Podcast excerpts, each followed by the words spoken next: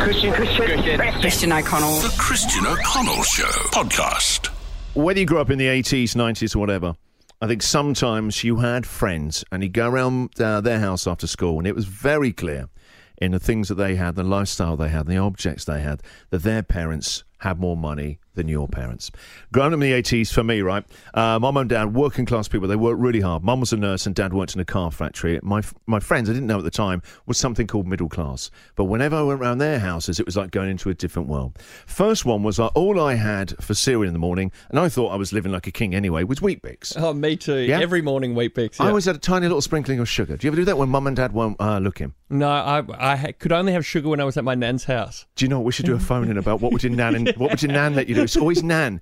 My nan oh, ran a, a very my Irish nan again out very loose with the rules. Oh yeah, she oh at Christmas, when. I used to go round to see her, uh, at Christmas time and that, would let me have, even as a teenager, just a little nip of sherry from her drinks cabinet. right, and she would always go with a wink. Don't tell your mum and dad about this. Remember sugar cubes? Now would Yes. you say let me eat sugar Yeah, cubes like they're them. a packet of chips? Yes. How do we know who have type 2 diabetes? So, anyway, yeah, uh, my friends, though, they had something called muesli. And I was like, what is this? You have, oh, don't you have Weet-Bix? And they were like, oh, God, no, we have muesli. and I was like, well, and the other thing was, it's about the phone in the 80s and fighting over the phone because it was like tethered to the LAN. Mm. It was actually called a landline. You know, to speak to people back in the 80s, our voices went through a line into dirt and mud, right? And then up a line into their house and into their ears. Through a, it was called the landline. And you, you would have lots of arguments. If you had a girlfriend, for anything, your sister might be fighting on the phone, chat to her mates. You're like, get off, mum, it's my turn. And then your mum wants to speak to one of her sisters. You'll be fighting about that one phone in the house. However, friends of mine had the C, the cordless phone. And I was like, this is amazing. You can move it around. Go wherever you. you want with the phone. Yeah, the phone goes with you. This is unbelievable. So this morning, I want to. You you would have known this growing up. There were clear signs. What were the clear signs that your friends' parents had more money than yours? What was rich to you when you went round theirs?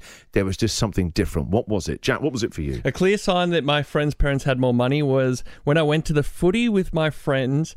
Their parents would let us buy the food at the football. All right, you have to turn up with stuff. Whereas every time my dad took us, we had to pack our sandwiches beforehand because the bucket of chips is too expensive.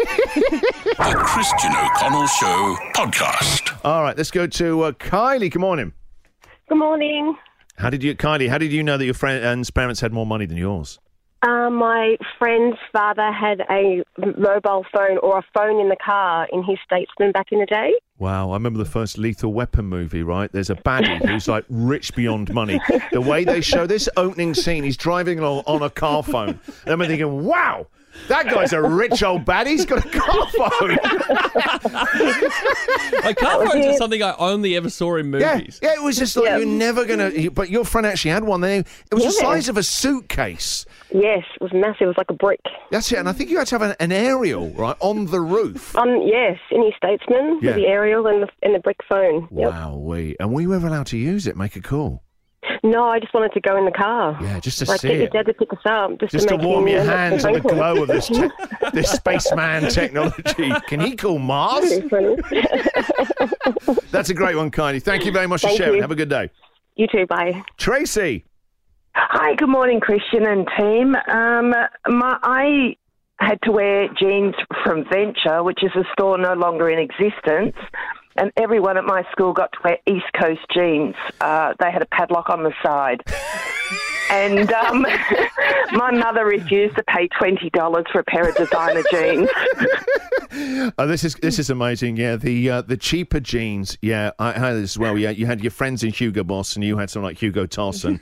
You know, no, no Armani. It was Giorgio Fellini and some of those market rip-off ones. And they, they weren't even nice to wear. They're like hurt in the wrong places. Oh, why And they my were left hard knee hurt? and they were uncomfortable. And the Yes. East Coast jeans were Yeah. like cut to your body, and Yeah, they were look. just so cool. And they had the padlock on the side. Yeah, it was all about that padlock. And also, your friends knew, didn't they? They would sometimes Oh, just yeah. pull up your jumper and go, ah, he's got cheap jeans. Exactly.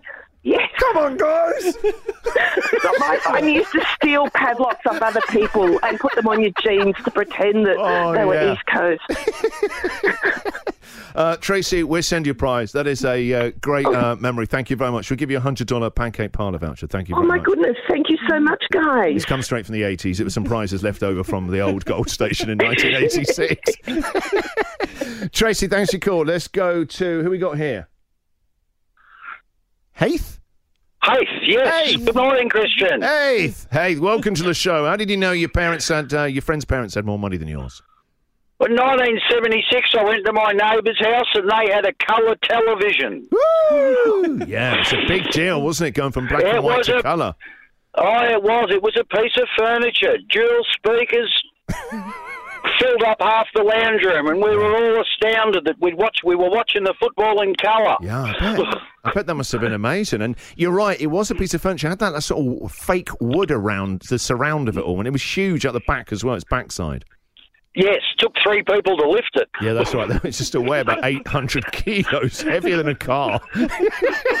and also, did you have to, someone would have to be told to go and change the channel? You'd have to leave a chair and almost punch those sort of big old levers to change between the two channels you had back then.